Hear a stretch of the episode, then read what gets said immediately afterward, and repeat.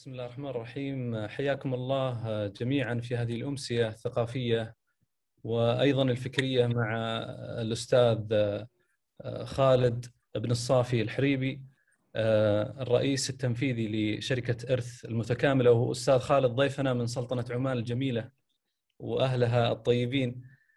ضيفنا اليوم سيتحدث عن الابتكار في الكتابة القصصية أو الكتابة للقصص.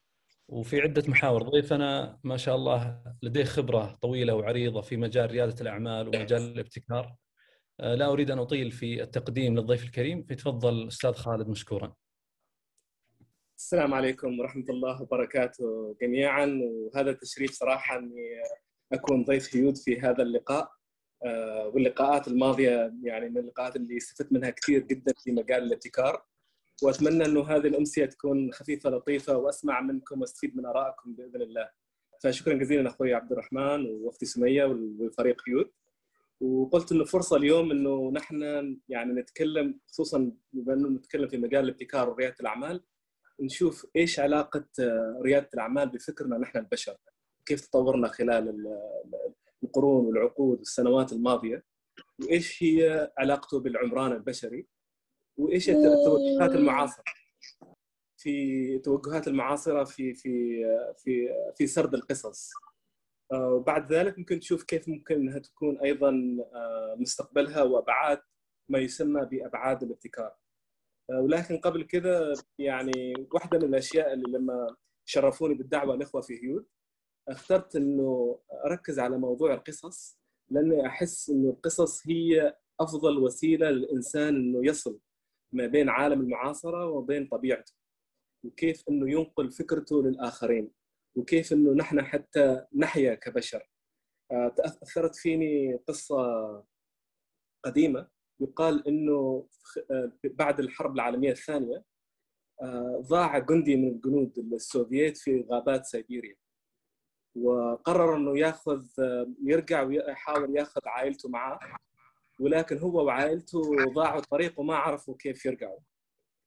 ولحوالي 30 40 سنة هذا الجندي وعائلته جلسوا في الغابات بدون أي احتكاك ثاني مع البشر. بعدين اكتشفوهم علماء بعد فترة طويلة. هذه القصة كانت في ساينتفك امريكان ماجازين العلماء السوفييت درسوهم واكتشفوا إنه الأسرة لما سألوا رب الأسرة كيف عشتوا طول هذه الفترة في الغابات؟ قالوا إنه كانوا يحلموا وفي الصباح اليوم الثاني يخبروا بعضهم بعض بالقصص اللي شافوها في أحلامهم. فربنا سبحانه وتعالى عنده حكمة في إنه أعطى الإنسان القدرة على سرد القصص اللي تمكنه حتى من العيش حتى ولو كان في أقصى الظروف.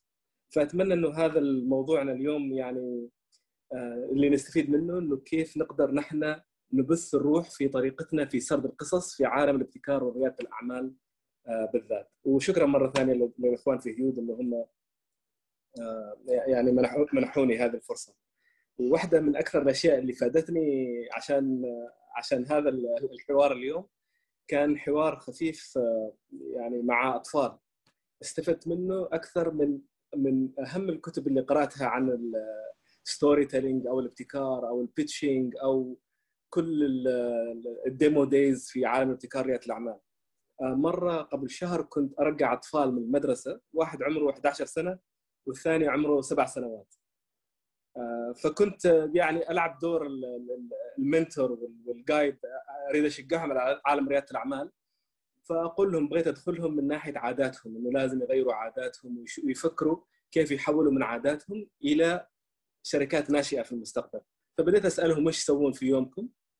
فقالوا لي والله يعني نشوف ألعاب ال gaming وأيضا نشوف ال streaming و Twitch ف فقلت لهم وش من أكثر واحد يعني تتابعوه؟ فقالوا لي كيف ما تعرف Grefg؟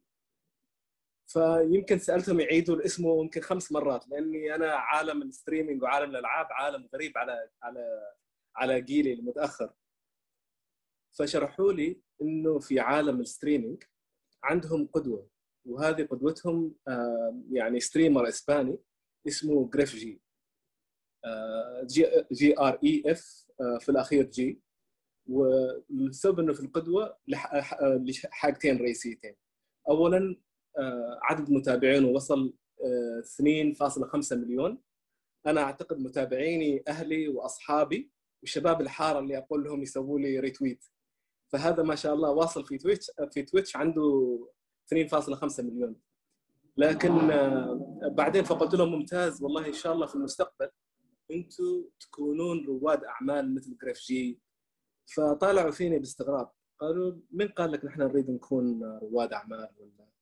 نحن نحب ونتابع Grefg لأنه يعني هذا شخص عفوي جدا وطبيعي. آه، لدرجة إنه أحيانا لما يكسب كثير من من ال streaming على Twitch يروح ويعطي الأموال للناس ال homeless اللي يشوفهم في الشارع هو من من إسبانيا فهذه كانت أول مدخل لي اللي حسيت إنه نحن ناس يعني اللي خلفيتنا ريادة الأعمال والابتكار لازم نحاول نطور من طريقتنا في سرد قصة الابتكار وريادة الأعمال للأجيال الناشئة. نحن كلامنا مملوء بالتمويل آه، آه، إنشاء المؤسسات رواد قصص النجاح الاحتضان الابتكار مسرعات الأعمال وجالسين نتناقل هذه القصص لأنها جتنا من السيليكون فالي. بينما الأجيال الناشئة آه، في عندها توجهات عصرية جديدة ومختلفة مختلفة جدا. فلهذا يعني في البداية المحور الأول في العمران ذكرني هذه العبرة اللي استفدتها من هؤلاء الأطفال إنه آه، ابن خلدون في مقدمة ابن خلدون يقول إنه تطور المجتمعات المدنيه اللي نحن عليها تعتمد على مدى تواصل الأجيال مع بعضها بعض. الأجيال التي تنشأ والتي تكون فتية وبعد كذا تشيخ بعد كذا لازم إنها تبعث آه، روح التجديد في مجتمعها. فهذا يعني ألهمني إنه البعد الأول من أبعاد القصة إنه كيف نحن نقدر نكسر القالب التقليدي اللي نقول فيه قصص مؤسساتنا. لو سألتني عن قصة مؤسستي Impact Integrated بقول لك إن إحنا نشتغل في ال artificial intelligence ونجاحنا كذا وعدد فريقنا ال software engineers وعندنا CTO وعندنا CEO هذه اللغة وهذه الطريقة في سرد قصص الابتكار وريادة الأعمال آه، ما أعتقد إن هي القصة اللي تكون ملهمة حتى الأجيال الحالية والأجيال الناشئة بسبب إنها يغيب عنها عنصر العمران البشري. ما فيها إنه أنسنة قصة آه، ريادة الأعمال. القصص التقليدية لريادة الأعمال بدأت تفقد بريقها لأن إحنا كبشر بدأنا نتوق إلى الإنسان العفوي اللي مثل جريف جي. آه، فما صدفة إنه هو وصل ل 2.5 مليون. بينما حتى من أكبر من رواد الأعمال حصل إنه ممكن مليون مليونين. فهذه العفوية التواصل البشري بين الأجيال هو الرابط ما بين العمران البشري وعلم الاجتماع وما بين مدخلنا إلى آه، ابتكار طريقة جديدة في آه، ابتكار في في في storytelling أو أو قصة ريادة الأعمال. واحدة من من فهذا المدخل الثاني لأبعاد الابتكار. فأبعاد الابتكار أنا واحدة من يعني من أبسط وأسلس الأنظمة اللي شفت إنها تقدر تنظم فكر الشخص اللي يريد يحكي قصة مؤسسته بصورة جديدة. فهذا قبل حوالي عشر سنوات باحثين في آه، جامعة MIT ما حد يسألني أقول MIT اختصار لإيش؟ لأنه اسمهم طويل ودائما اتلخبط في Massachusetts ففي جامعة MIT عندهم طريقة اسمها أبعاد الابتكار أو innovation dimensions ويقسموا القصة إلى 12 بعد. وهذه 12 بعد مقسمة إلى أربعة يعني آه، أقسام رئيسية. آه، إيش هي قصتك؟ ولمن تحكي قصتك؟ وكيف تحكي هذه القصة؟ وفين تحكيها؟ يعني ف... فأعتقد الإنسان المبتكر الحقيقي يحتاج أنه يسوي تغيير في هذه الأربع محاور. لما نجي نقول إيش هي قصتنا ما نقول أنه الجانب التقني والفني نقول أنه كيف هذه القصة بتحاول أنها تضيف قيمة إلى حياة الأجيال المتعاقبة وكيف أنها بتترك أثر آه، تترك إرث للبشرية. أنا مؤمن جدا إنه عالم ريادة الأعمال متصل بحديث الرسول عليه الصلاة والسلام إنه إذا مات المرء انقطع عمله إلا من ثلاث. ولد صالح يدعو له صدقة جارية وعلم ينتفع به وأعتقد إنه عالم ريادة الأعمال والابتكار كله يندرج تحت العلم الذي ينتفع به فإذا فعلا كنا نريد أن نترك ارث علينا أن نتوقف أن نعرف مؤسساتنا وهذا هو البعد الابتكاري الأول على أنها يعني مقدمة للتكنولوجيا على أنها مقدمة لحلول يعني تساعد على استدامة البشرية. البعد يعني الثاني من أبعاد الابتكار الأربعة وهي مقسمة إلى 12 تفصيلية هو لمن نحكي قصتنا. أنا يعني وما شاء الله معجب جدا بالغرف السعودية اللي في ال Clubhouse. وأعتقد تعلمت منها ما, ما تعلمته في ال MBA اللي سويتها في في بريطانيا. ف يعني وأتمنى إنه في المستقبل أشوف مثلا في غرف اللي تتحدث عن ال pitching وال demo days وريادة الأعمال والابتكار والإحتضان والمسرعات إنها تراعي إنه الأجيال الحالية أصبحت تريد أن يخاطبها الإنسان باضفاء انسنه على القصة مثل ما يعني حسيت العفوية في كلام الأطفال لما خبروني إنه اللي عجبهم في جريف جي إنه صار ما في هذاك الإيمان السابق بالمؤسسات التقليدية. نحن خصوصا في مجتمعاتنا العربية نقدس المؤسسات التقليدية، نقدس البنوك، نقدس كتف التمويل، نقدس الحكومات في الدعم. الأجيال الجديدة بسبب الأزمة الأزمة الاقتصادية العالمية، بسبب جائحة كوفيد 19 بسبب الأزمات المتعاقبة صار عندها توق إنه يكون المؤسسات أكثر مرونة. فصار فكرهم خارج عن الإطار التقليدي اللي اللي اللي نشأنا اللي نشأ جيلنا نحن عليه. فهذا البعد الثاني بعد لمن تحكي قصتك يحتاج إنه نغير من اعتمادنا في القصة إنه مؤسستي مؤسسة جامدة. وممكن جزء من منظومة من مؤسسات أخرى إنه نحن جزء مما يسمى بالشبكات السائلة. والشبكات السائلة هذه نظرية تكلم عنها بروفيسور اسمه ستيفن جونسون. وستيفن جونسون اسم شائع جدا لكن البروفيسور ستيفن جونسون بالذات فكره ثري جدا وعنده فيديو على اليوتيوب. أنصح الجميع إنه يشوفه. اسمه Where Ideas Come From. واللي فعلا شدني في هذا الفيديو مشهور جدا على ال TED Talk إنه اكتشف إنه الأفكار العظيمة والنهضة الأوروبية كان بدايتها من اليمن. وبعد ما تتبع كل الاختراعات اللي جت في النهضة الأوروبية في القرن السابع عشر وجد إنها بعد ما تم استيراد القهوة إلى المقاهي في بريطانيا اللي كانت جنب الجامعات وإنه هذه شكلت شبكات سائلة تتلاقى فيها الأجيال وبدأت إنه يكتشفوا النظريات بناء على هذا التلاقي الفكري. من بعد ما كان المخترعين المكتشفين الناس العاديين الشباب العاملين في المقهى يجتمعوا في هذه المقاهي. فهذا اللي يشجعني إنه إنه لازم نحكي قصتنا ونأكد إنه بدون ما نركز على إنه جمهورنا صار يحب إنه يكون في شبكة سائلة من المؤسسات من المعلومات من المنظومات اللي متداخلة في بعضها بعض بدل ما نتكلم عن إنه مراحل منفصلة ومؤسسات منفصلة وقطاعات ومجالات منفصلة. الشيء البعد الثالث اللي ممكن نحن نجدد فيه هو بعد هاو كيف نحكي قصتنا. وهذا البعد بالذات من الأشياء الجميلة فيه إنه مسألة اللوكلايزيشن فعجبني أرجع أيضا للقصة اللي خبروني فيها الأطفال إنه اللي عجبهم إنه هذا الشخص إذا كان فعلا عظيم فعظمته مش إنه يكون مثلا شخص عالمي مثل إيلون ماسك أو عنده drones وشركات ضخمة مثل مثل جيف بيسوس لأني هذه الأسماء اللي توقعتها لما كنت أسألهم من قدوتكم. فهم اللي عجبهم في هذا إنه هذا يخرج من بيته ويشوف حارته وحيه إيش محتاج. ففكرة ال how we tell our story يحتاج إنه نحن نخبر في قصتنا how are you localizing your benefit to the community. إيش العلم اللي ينتفع به؟ من اللي الولد الصالح اللي يدعو لك في حارتك؟ قبل ما إنه الإنسان الآخرين يعجبون في قصتك.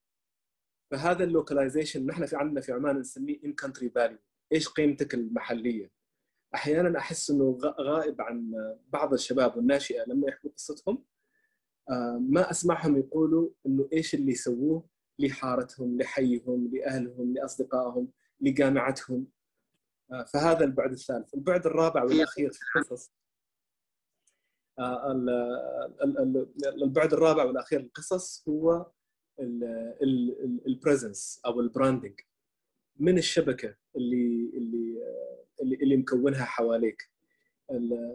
شبابنا وناشئتنا وحتى أنا كصاحب مؤسسة صغيرة متوسطة يعني أركز كثير على من وين بيجي تمويل شركتي الجاي. من بيكونوا زبائني في المستقبل. بينما الآن يعني بسبب اللي صار في جائحه كوفيد 19 بسبب الأزمات العالمية المتعاقبة أثبتت لنا إنه المنظومة ليس فقط من يستفيد منهم مباشرة. وإنما حتى ممكن شخص يكون عنده عادات غلط. عادات غلط إذا شخص عادات غلط عنده في الصين ممكن يأثر علي أنا في صلالة في سلطنة عمان. فصار عند الجيل الحالي فكرة سائلة أكثر عن إنه المواطنة العالمية. فيحتاج إنه نغذي في قصصنا إنه كيف نحن نظرتنا للعالم. إيش هي المبادئ العالمية اللي نحن قائمين عليها؟ عشان أتوقع إنه المؤسسات المستدامة هي المؤسسات اللي تثبت أكثر إنه همها فقط مش ضيق للإميديت الشبكه اللي عندهم ولكن شبكة العامة اللي حواليهم. هذه هي ابعاد الابتكار وهذه هي يعني ربطه بالعمران البشري. هذه الأبعاد الابتكار وهذه ربطها بال life cycle أو دورة حياة الإنسان أعتقد هي اللي ممكن إنه تكون التغيير الجذري أو ال paradigm shift في كيف إنه نكون أكثر أكثر اقناعا في في سرد قصص مؤسساتنا بإذن الله. في شيء كنت حاب إني أذكره ذكرته الاستاذه زينب الأمين في اللقاء الماضي لهيود وعجبني جدا إنها قالت نحن كرواد أعمال كناس في في في منظومة الابتكار في العادة نركز إنه والله مؤسستي هي بتقدم حل لمنتج أرخص أو إنه مؤسستي بتقدم منصة أشمل. فسمتهم cost value أو platform value النقص في في منطقتنا وبالذات في الخليج العربي أحس إنه في ال experience value كيف إنه نحن نقدم للزبون أو المستخدم تجربة أحسن يحس فيها إنه نحن نقدر إنسانيته.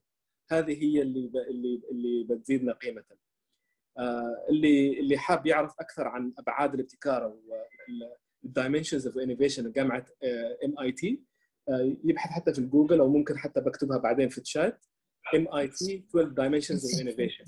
وهي what are you innovating? إيش الأشياء اللي تسويها أنت بصورة مختلفة وتأنسن مشروعك؟ لمن؟ من هم الجمهور اللي أنت مستهدفه؟ uh, والشيء الثاني how كيف؟ أو كيف إنك أنت تثبت إنه uh, يعني خيرك بدايته كانت لمحيطك.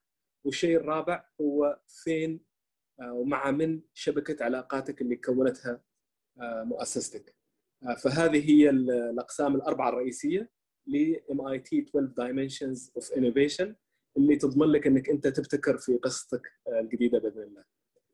أحب إنه ما أطول عليكم كثير فهذه أتمنى إنه تكون يعني تثري الحديث والآن أتوقع فرصة طيبة أخي عبد الرحمن إن نفتح المجال إذا في أسئلة. الله يبارك فيك وشكرا لك أستاذ خالد على الكلمة الجميلة الضافية. ممكن نشوف المشاهدين إذا عندهم مداخلات أو سواء حتى لو يكتبون بعض الأسئلة في الشات إذا فيه سؤال أو شيء الاستاذ خالد ممكن نوجه له مباشرة من خلال الشات. أي تفضلي نوف. في أستاذة نوف الحمدان. السلام عليكم يعطيكم العافية جميعا. آه، أستاذ خالد عندي سؤال. بالنسبة ذكرت حضرتك بالنسبة ل فين نحكي القصة؟ وبالنسبة لكيف نحكي القصة؟ فكيف ذكرت موضوع اللوكلايزيشن وأهميته؟ بينما في أين نحكيها؟ فيها المواطنة العالمية والمبادئ. ف how can we balance between being international and being local at the same time ممتاز. شكرا جزيلا صراحة. يعني سؤال سؤال جيد جدا ومهم.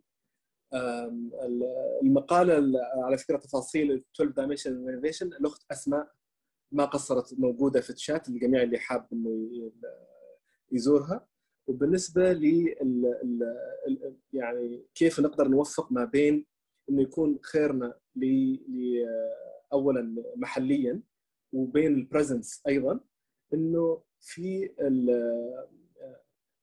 كيف نحن نحكي قصتنا عادة يقسمها إلى ثلاثة أقسام. إنك أنت اللي يسموها المؤسسة أو ال organization الإجراءات اللي عندك وال supply chain أو سلسلة التوريد.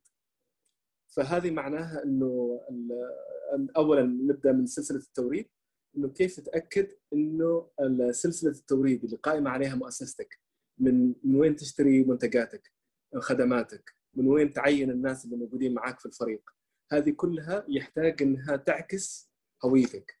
وفي قاعدة يعني عالمية إنه ما تقدر إنك أنت توصل للعالميه إلا من بعد ما تغرق في المحلية. لأنه تعطيك هوية وأصالة تضمن لك الاستدامة. وهذا لو تلاحظ أي مؤسسة عظيمة قدرت إنها تستمر لفترة طويلة تحصل في العادة إنه القائم عليها كان فاهم جدا لمجتمعه وكان مغرق في ال originality أو الأصالة. فهذا يعني كيف إنك أنت تتأكد من إنه ال supply chain كل ما يدخل لمؤسستك يأخذ بعين الاعتبار محليتك قبل ما تنطلق العالمية. وشيء ثاني إجراءاتك. هل الإجراءات اللي وال processes اللي أنت متبنيها قدر الإمكان آه، تعكس يعني السهولة اليسر البساطة آه، وكذلك بالنسبة للمؤسسة. إنه هل هيكلك على سبيل المثال flat أو إنه هيكلك tall يعني تلاحظين في في في المؤسسات الجديدة وفي الأجيال الناشئة معظمها تحب إنه يكون تكون المؤسسة على سبيل المثال decentralized which هي مثلا طريقتنا التقليدية الناجحة اللي كانت ممكن نحن نستوحيها من بيئتنا المحلية ممكن نستفيد منها لبناء آه، هيكل تنظيمي عصري. هذا بالنسبة لي how أو كيف إنك أنت تتأكد من الجانب المحلي لسرد قصتك. أما بالنسبة لموضوع ال presence فهو أيضا يقسم إلى ثلاثة أقسام رئيسية. presence branding and networking.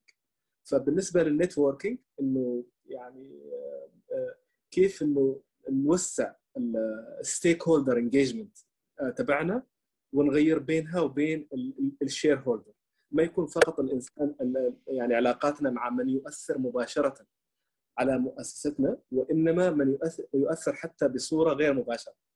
فهذا مختلف شوية عن الكيف. هذا إنه وين أنت تريد تكون موجود ويتناسب مع هويتك. على سبيل المثال مع من يعني تحضر فعاليات؟ من المؤسسات اللي تريد توقع معها عقود؟ كل ما عرفت يعني حددت هويتك بصورة أفضل وهذا وهذا هو عمل ال brand إنه ال brand مالك وهويتك. هل أنا أشوف نفسي مؤسسة عصرية آه، حابة إنها تكون عالمية ولا أريد إني أكون مؤسسة إقليمية؟ وعلى سبيل المثال في مؤسسة عمانية اسمها إدلال. كنت مستشار لهم في البداية وتخصصهم التعليم الإلكتروني. يشبهون مؤسسة رواق عندكم في السعودية اللي استفدنا منها كثير. وكان سؤالهم الصعب في البداية. هل نريد أن نكون منصة تعليم آه، باللغة العربية أو أو إنه ننافس مثلا ايدكس والمؤسسات ونسويه بالعربي والإنجليزي. فقرروا إنه ال brand مالهم وكلمة إدلال ودلالتها دلالتها ومعانيها يريدوا يحملوا هويتهم إنها تكون عربية. فهذا أثر على كل ال presence وال brand وال networking مالهم. صاروا ال networks مالهم مع كل من يتحدث اللغة العربية سواء كان في الوطن العربي أو خارج الوطن العربي. فهذا كيف إنه علاقة ال brand وال networking ال presence أيضا إنه إذا ما تم إشباع آه، جانب ال supply chain وسلسله التوريد المحلية ممكن إنك أنت بثقة أكبر تقدر إنك أنت آه، تتجه إلى العالمية. وهذه صراحة كانت في تجربة رائدة لبعض المؤسسات السعودية وبعض المؤسسات في قطر. آه، لأنه إذا تلاحظون قبل ثلاث سنوات آه، بنك التنمية القطري آه، سوى خطوة جريئة إنه المؤسسات الناشئة اللي نجحت في قطر صار يعرض منتجاتها في باريس وفي لندن. فكان يعني وهذا فقط كانت المؤسسات اللي فعلا تعكس هوية واضحة. ما يخاف عليها إنه يعني تكون متذبذبة أو إنها تغير هويتها أو اسمها يكون بالعربي أو بالإنجليزي. خلاص صارت ثابتة وراسخ فصارت أكثر ثقة في إنها آه، تخرج إلى الأسواق العالمية. وهذا اللي ما شاء الله بدأ يكون واضح الحين ما شاء الله في في بعض المؤسسات الناشئة الناجحة عندكم السعودية. فأتمنى يكون وضح الفرق ما بين ال presence وال brand وال networking وما بين ال supply chain وال process وال organization شكرا استاذي يعطيك العافية. الله يعافيك. شكرا جزيلا اخت يعطيك العافية أستاذ خالد. في سؤال آه، من أروى تسأل عن الكتب الجيدة في السرد القصصي إذا كان هناك مراجع.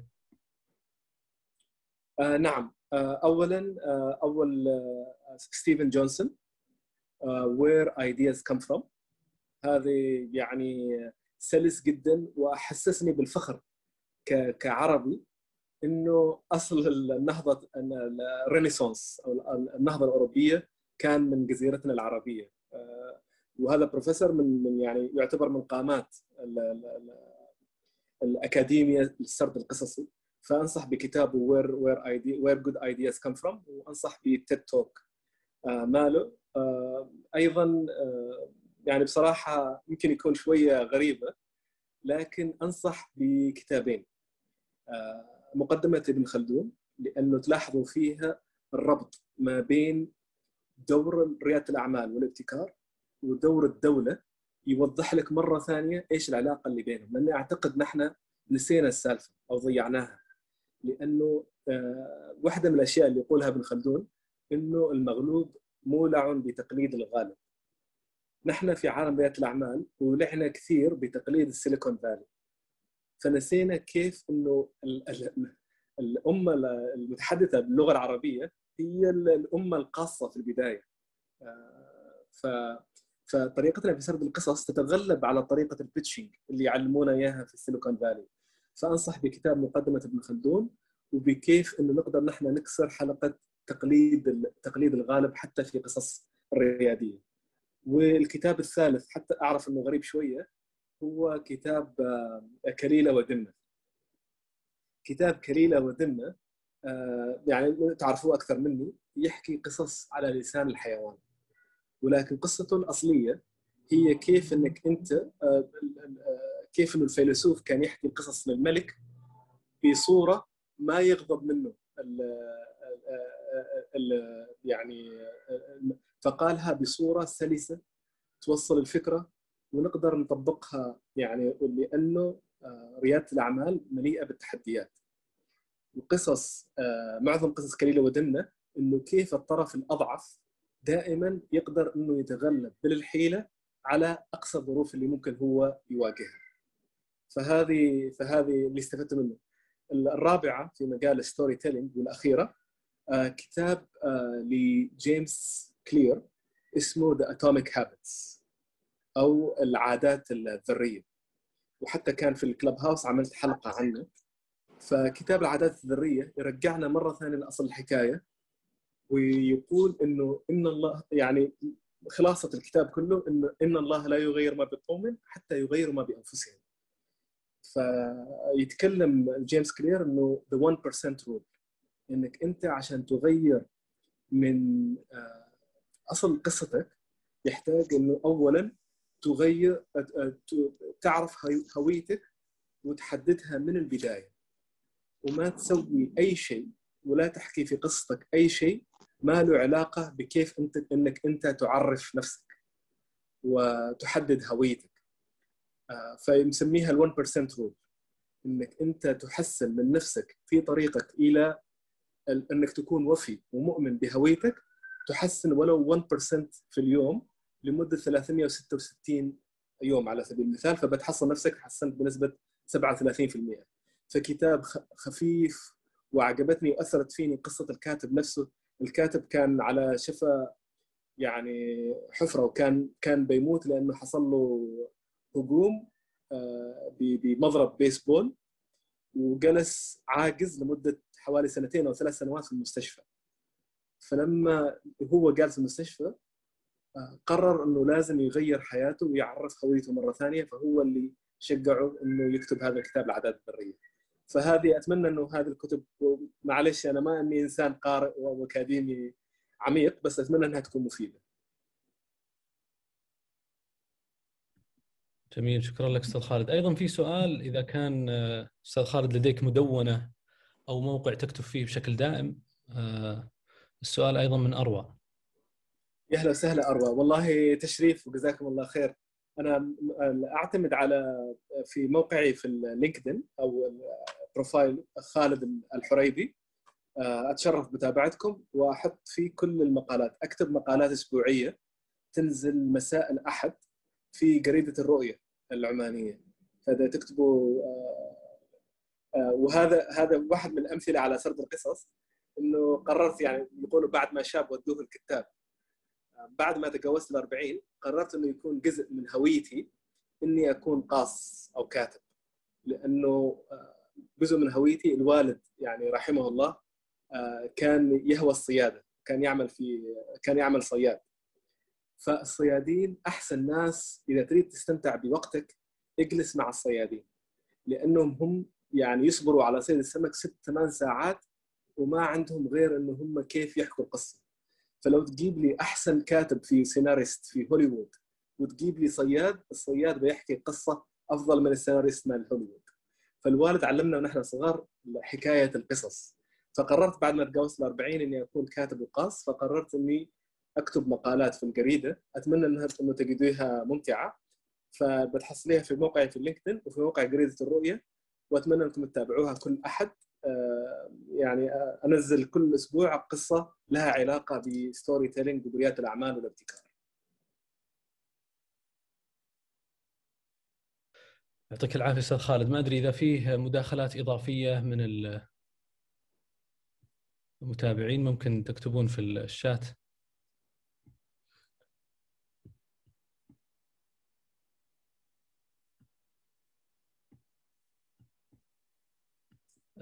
في سؤال ما أدري تقرا أستاذ خالد. لو تقرأ أيوة. أنت نفسك أفضل. والله آه، يعني في في مراهقتي شغلتني الكرة عن عن العلم والمعرفة والكتابة. فكنت آه، فكنت أحب يعني الكرة كثير ولكن الحمد لله رب العالمين الأهل كانوا يحبوا القراءة.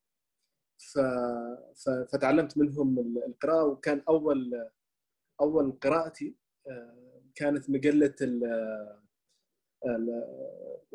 مجلة كويتية. كنت مجلة العربي. العربي نعم. فكانت يعني كانت اسبوعيا أطلبها ولو تشوف عندي بتحصل عندي أرفف وأرفف من مجلات من من مجلة العربي. فهي اللي حببتني في في القراءة. وكنت أقرأ أيضا كتب مثل يعني مثل كليلة ودمنة مثل مقدمة ابن خلدون وقرأت أيضا كتب ثانية آه، سيكولوجيا الجماهير آه، جوستاف لوبون. آه، الإنسان اللي يريد يتعرف حتى على نفسية أمتنا الإسلامية والعربية أنصحه بكتابة بقراءة جوستاف لوبون لأنه بيعين المنتقد كيف يرانا الآخرون. فتعلمت منها الكثير بصراحة. ولكن ما كتبت لحد ما وصلت للأربعين. لأنه وهذه يعني أقولها كدرس الخطأ اللي قمت فيه.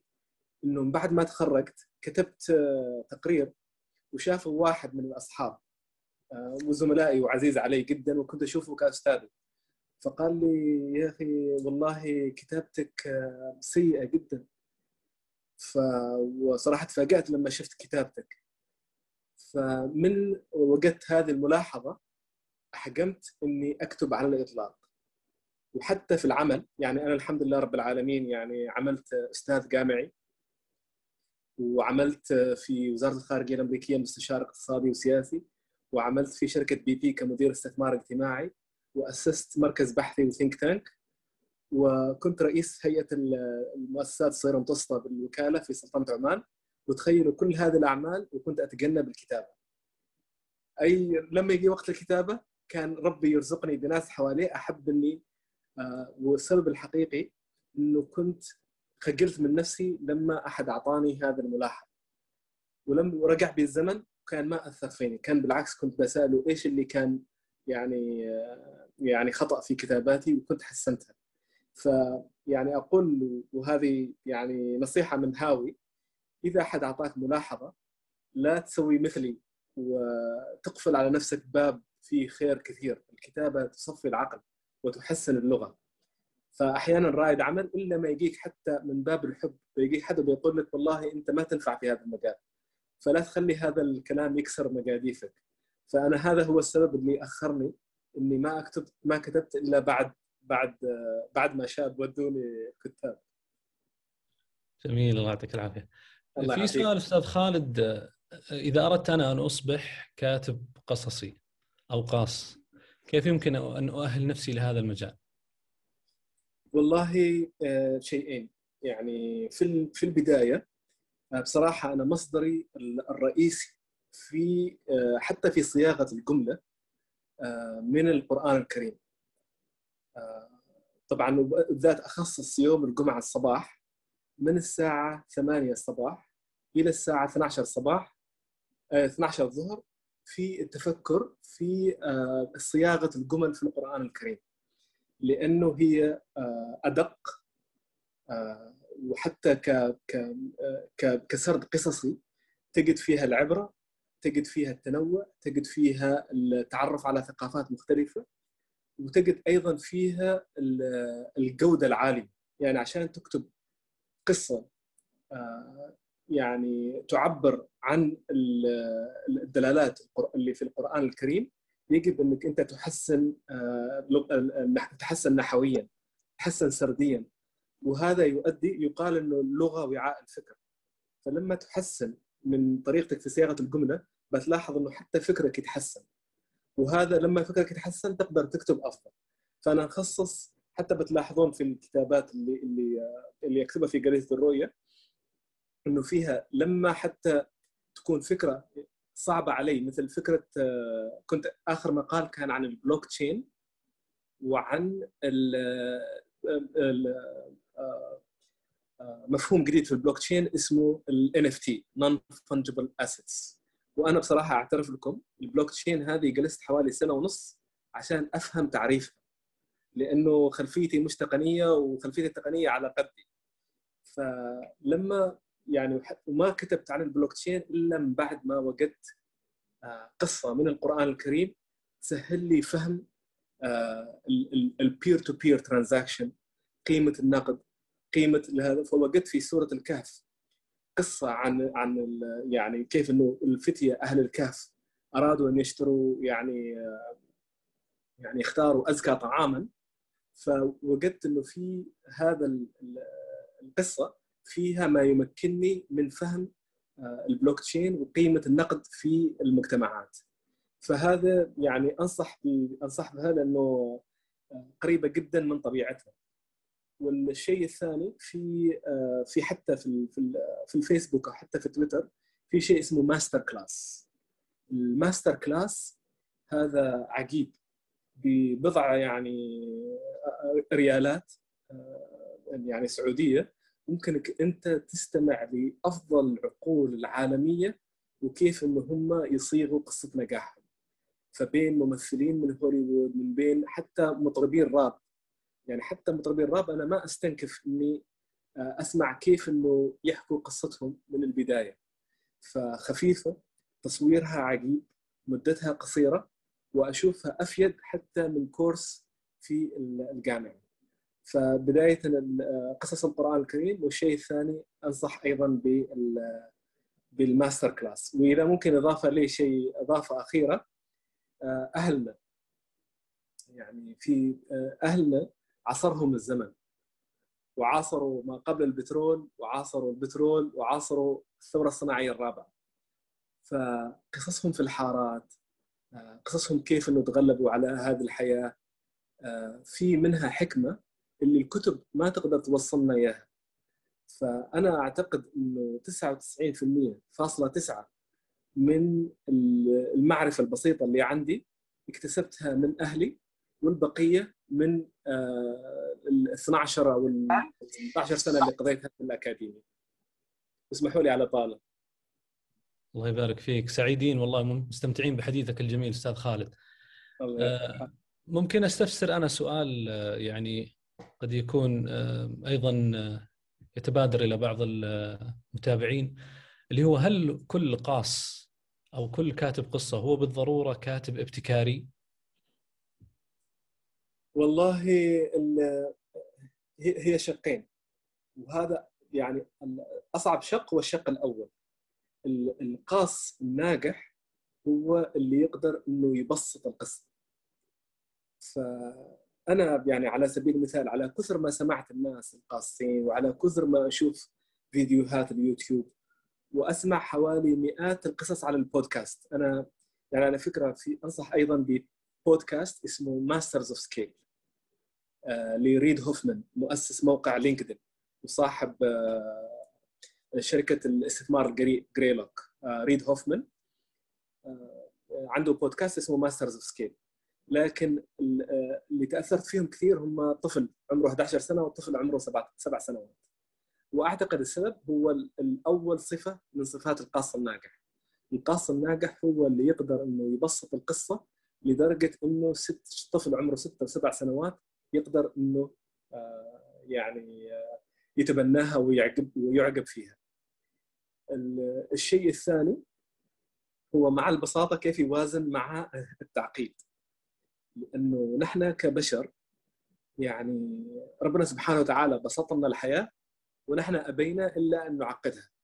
صار عندنا ثورة صناعية أولى وثانية وثالثة ورابعة وصار عندنا بلوك تشين وحاسوبات كمومية وصار عندنا كيف إنه نحن وهذا دوركم أنتم كرواد كناس في عالم الابتكار كيف إنه نقدر نشرح لأهلنا لناسنا للمجتمع للمستثمرين إنه ممكن نحن نلعب دور في عالم ابتكار رياده الأعمال فكيف نقدر ناخذ مصطلح ومفهوم بالغ التعقيد ونبسطه كأنك تحكي قصة لطفل عمره ست سبع سنوات. إذا قدرت تجد هذه المعادلة فأنت يعني عندك وصفة كيف إنك أنت تكون قاص ناجح بإذن الله. ما أعرف إذا كانت هذه الإجابة مفيدة. جميل لا والله مفيدة جدا وفتنا. طيب أستاذ خالد أنت ذكرت إنك بدأت بالكتابة وبدأت تصبح قاص كما تصف نفسك بعد الأربعين ما هو الشيء الذي تمنيت أنك يعني استدركته مع بداية الكتابة حتى تصل لهذا المستوى الذي وصلت له الآن؟ القراءة يعني نحن مقصرين في في القراءة كثير وبصراحة يعني أعترف إني في أيام الجامعة حوالي أربع إلى خمس سنوات أنا درست في أمريكا علوم سياسية مع تركيز على الدراسات القانونية. خلال أربع خمس سنوات ما لمست ولا كتاب باللغة العربية عدا القرآن الكريم. فبعد نحن ما كثير من المبتعثين بعد ما نرجع وحتى أيام ال MBA سويت نفس الغلطة. نعقب كثير وهذا ما يقول ابن خلدون إنه المغلوب مولع بتقليد الغالب. صار عندي فكرة إنه آه آه العلم والمعرفة ما ممكن إنه أنا تطورني إذا قريتها باللغة العربية. لازم إني أنا أطور فكري باللغة الإنجليزية. وصار عندي شيء مثل ما تكلم عنه أحد الأساتذة اللي استضافوهم في هيود اللي تكلم عن الابتكار وريادة الأعمال جزاه الله خير. تكلم عن ما يسمى بال digital divide. أنا مؤمن إنه هذا عنوان مقالي الجاي بيكون عن الابتكار المزعزع أو إنه عندنا فجوه في ال disruption في العالم العربي. فجوه ال disruption في العالم العربي إنه صار في فجوه ما بين معرفتنا بلغتنا الأم وبين المعرفة العالمية اللي باللغة الإنجليزية. وإذا ما في جهد مؤسساتي جاد في تكسير هذه الفجوه ما بين الاثنين بيطلع لك شخص مثلي قادر على الحوار في في في مصطلحات معقدة باللغة الإنجليزية ولكن عشان أوصل نفس الفكرة باللغة العربية أحتاج إني يا إما أترجم الجملة أو إني أفكر فيها بأسلوب آخر. وعلى سبيل المثال هذا الحوار لو بتلاحظون أو بتعيدوه في اليوتيوب بتلاحظوا إنه جملتين ثلاث جمل وأقول شيء آه، بالإنجليزي عشان أوصل الفكرة. فهذا أسميها آه، عند الأمة العربية. هذه أسميها disruption divide زي ما في digital divide رقمي في عندنا disruption divide إنه ما نقدر نوصل لمرحلة نحن مبتكرين جدا إلا إذا لغتنا الأم وصلت إنها تقدر آه، تبسط لنا المفاهيم المتقدمة أو المفاهيم المعقدة. ما اعرف هل اجبت على سؤالك؟ أجبت على سؤالي بشكل رائع وأنا صراحة من الاستمتاع مع يعني ما عدت انتبهت إنه الإجابة انتهت.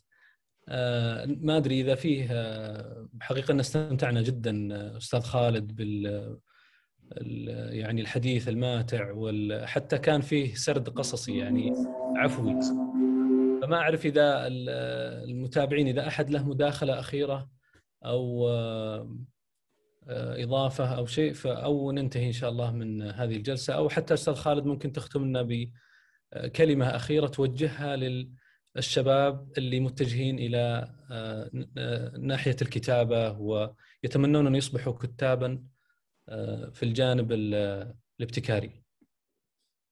شكرا جزاك الله خير. بصراحة يعني الفكرة الأولى إنه يعني وأنا يعني أملي فيكم كبير جدا إنه تكونون يعني مثل ما بدينا كانت القصة إنه القصص تمنح قيمة لحياتنا فتخيلوا حياتنا بدون قصص كيف بتكون ذكرنا قصة الجندي السوفيتي اللي اللي, اللي ضاع في الحرب العالمية الثانية وكيف إنه قدر يعيش مع اسرته 40 سنة فقط على قوة قصص الأحلام. فدورنا نحن ومسؤوليتنا وأمانتنا من ربنا سبحانه وتعالى إنه نبتكر في القصص اللي تلهم كل من هم حولنا.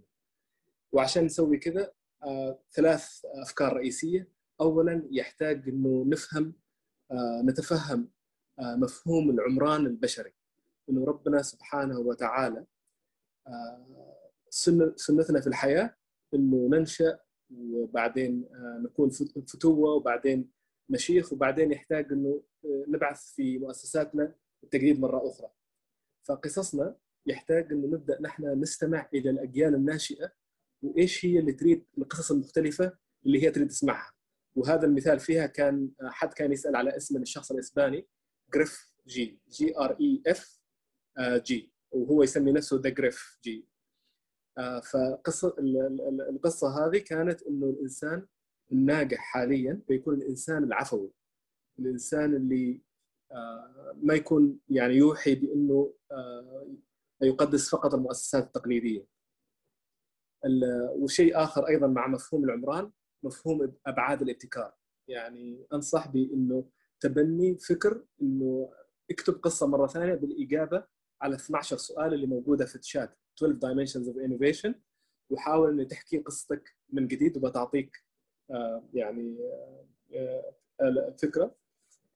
الشيء الآخر والأخير إنه الآن في عالم الابتكار ورياده الأعمال صار أكثر اعتمادها على اقتصاد الانتباه أو الاتنشن ايكونومي نحن في العالم العربي بالذات في الخليج الدول الأولى في العالم كمستهلكين لاقتصاد الانتباه. في اليوتيوب في متابعة الفيسبوك في التويتر حتى في الكلوب هاوس يعني اللي ما صار له كم من شهر تغلبنا على ثواني ولحظات ودقائق وساعات استخدام هذه الوسائل المتقدمة للتواصل والتواصل الاجتماعي فيحتاج نبدأ نفكر ليش مجتمعنا في الخليج هو الأكثر استهلاكا لاقتصاد الانتباه وليش نحن ما أنتجنا ما يمكن أن يحول هذه البيانات لثروة لمجتمعاتنا. فيعني هذا بدل ما يعني أقولها كنصيحة أقولها لي كمسؤولية وك كسؤال حالكم أنتم إنه أتمنى إنه نحن نبدأ نفكر إنه كيف نحول اقتصاد الانتباه وال attention economy إلى قصة نجاح مستقبلية في مجتمعاتنا. الكلمة الأخيرة نهضة العالم بدأت لما صار في شبكات سائلة من بين الأجيال. لما في واللي يزور منكم لندن في مكان في أوكسفورد اسمه Grand Café. هذه Grand Café هي أقدم كافيه في العالم. وأنتم ما شاء الله مشهورين بال coffee shops في في في السعودية وفي شهر لما يعني كانت لي زيارة للرياض رحت لبعض المقاهي والخدمة الجميلة اللي فيها وفيها أصالة.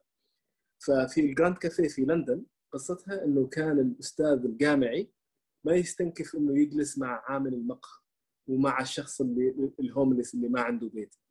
يحتاج إنه في مدننا مرة أخرى نعيد قصة لقاء القامات والعلماء والرواد والمبتكرين وأساتذة الجامعات وصح مع الناس من من الخلفيات الأخرى وين يلتقوا؟ هل نكتفي بالمقاهي؟ هل يحتاج نعمل مجالس مشتركة؟ هل هي تكون رجالية؟ هل تكون نسائية؟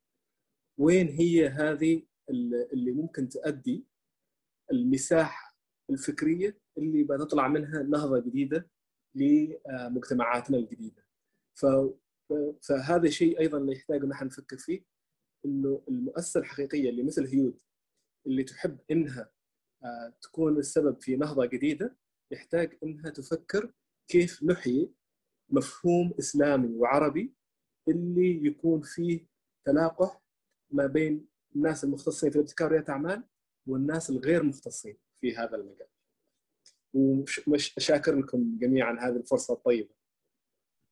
آه شكرا لك أستاذ خالد وشكرا لجميع المستمعين، حقيقة أنا معجب جدا ومستمتع ب يعني جميع ما ذكرت يعني حتى أعجبني أنها دسمة ومليئة بالمعلومات وأيضا أنها مرتبطة بال بالثقافة العربية ذكرك لمقدمة ابن خلدون وكليله ودمنه وأيضا اللغة وارتباطها بالقرآن الكريم وأسلوب القرآن الكريم.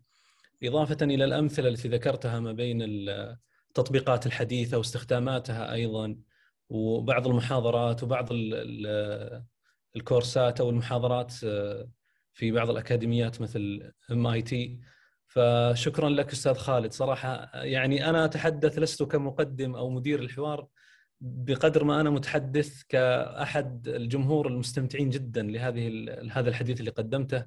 شكرا جزيلا لك أستاذ خالد وشكرا لجميع الحضور وشكرا لزميلتنا سمية الحربي وزميلتنا منيرة منيرة الرشيدان اللي كانوا معنا في تنظيم هذا تنظيم هذه الأمسية اللطيفة. فشكرا لك أستاذ خالد. وبإذن الله نلتقي على خير في الرياض بإذن الله. شكرا جزيلا فرصة سعيدة جدا.